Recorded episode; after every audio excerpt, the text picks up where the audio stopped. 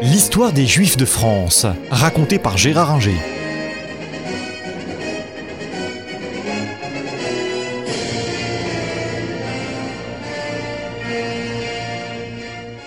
À partir de mai 1941, les Allemands vont commencer à mettre en place les déportations, notamment les déportations euh, de juifs euh, étrangers qui n'ont pas donc la nationalité française.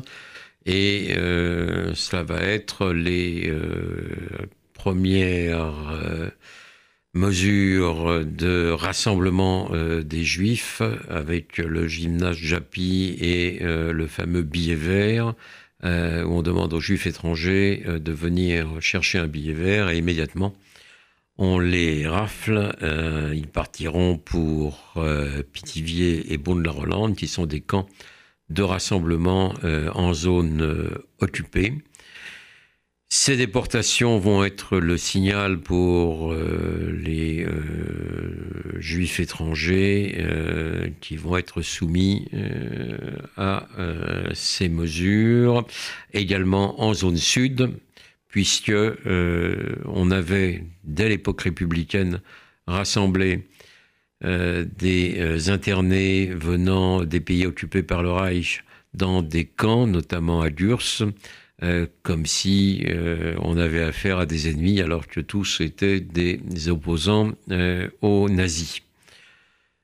Les nazis n'ont pas à ce moment-là les moyens de pouvoir déporter les juifs.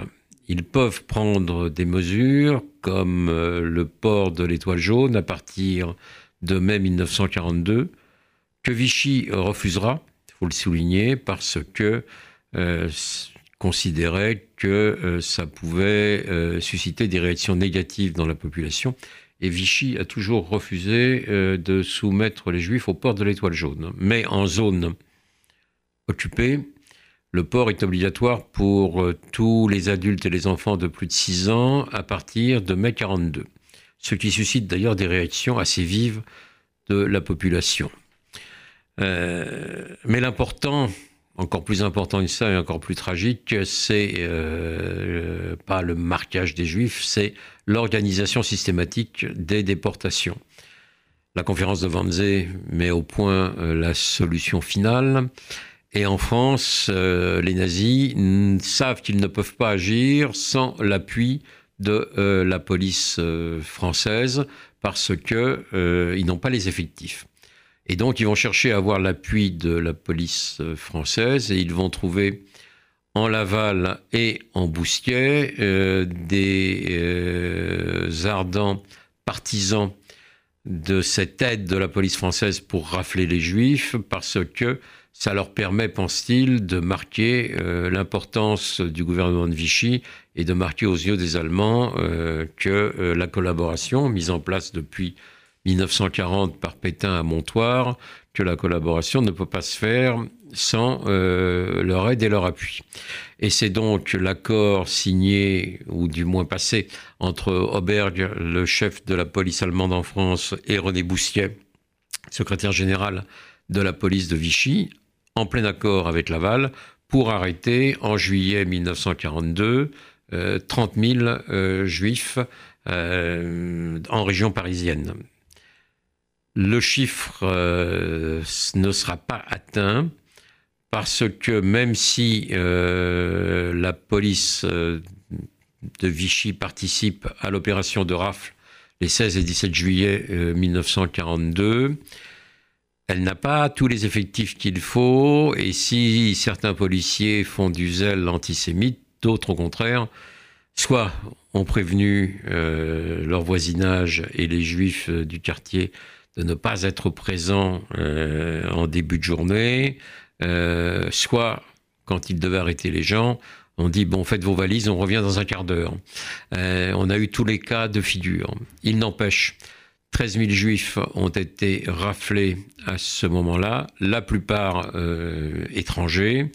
Et les familles ont été rassemblées au Veldiv d'abord et sont parties ensuite pour Pithiviers et Beaune-la-Rolande, euh, les euh, juifs célibataires ou mariés sans enfants ont été transférés à Drancy et avec départ pour les camps de la mort quasi immédiat ou une ou deux journées après. des rafles vont avoir lieu également, toujours avec l'accord de Vichy, pour des juifs étrangers, mais pas uniquement parce que Papon à Bordeaux, Papon, secrétaire général de la préfecture, mettra des juifs français dans le lot. Euh, donc des rafles auront lieu en août 42 pour euh, des juifs étrangers, ce qui fait à peu près, il y aura à peu près euh, 30 000 juifs euh, arrêtés, et un peu plus, disons 35 000 à peu près arrêtés et déportés par les Allemands en 1942. Et ensuite, jusqu'à la août 44 où les déportations continueront, euh, ça sera le même nombre. Ce qui fait que, ce qui montre bien que les Allemands ont eu le plus grand mal à arrêter et à déporter les Juifs parce qu'ils se sont heurtés, comme on va le voir, à une opposition de plus en plus forte de la population française et à euh, une organisation euh, de résistance juive bien mieux organisée.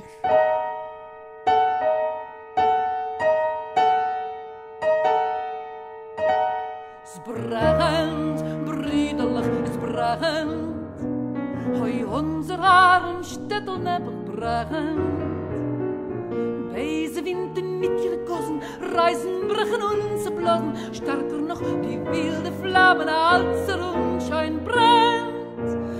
Und es steht und guckt das Eis mit verlegter Hand. Und es steht und guckt das Eis unser Städtel brennt. Es brennt bridelig es brennt. Hoi, unser Haaren Städtel brennen. Es haben schon die Feierzungen, das ganze Städtel eingeschlungen und die Bese winden Hutchen, das ganze Städtel brennt. Und es steht und guckt das Eisig mit verlegter Hand. Und es steht und guckt das Eisig, unser Städtel brennt. Sprachend, bridelig sprachend. Es kon gelille kommen der Moment.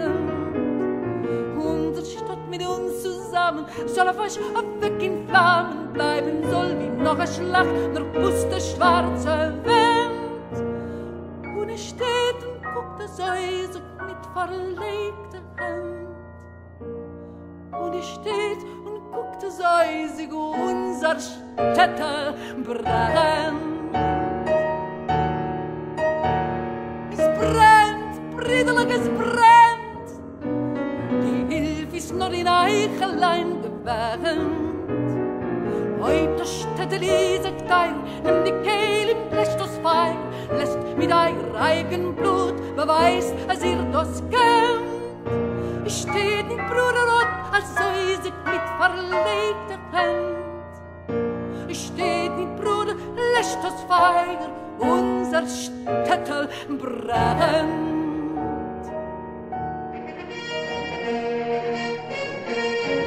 L'histoire des Juifs de France, racontée par Gérard Inger.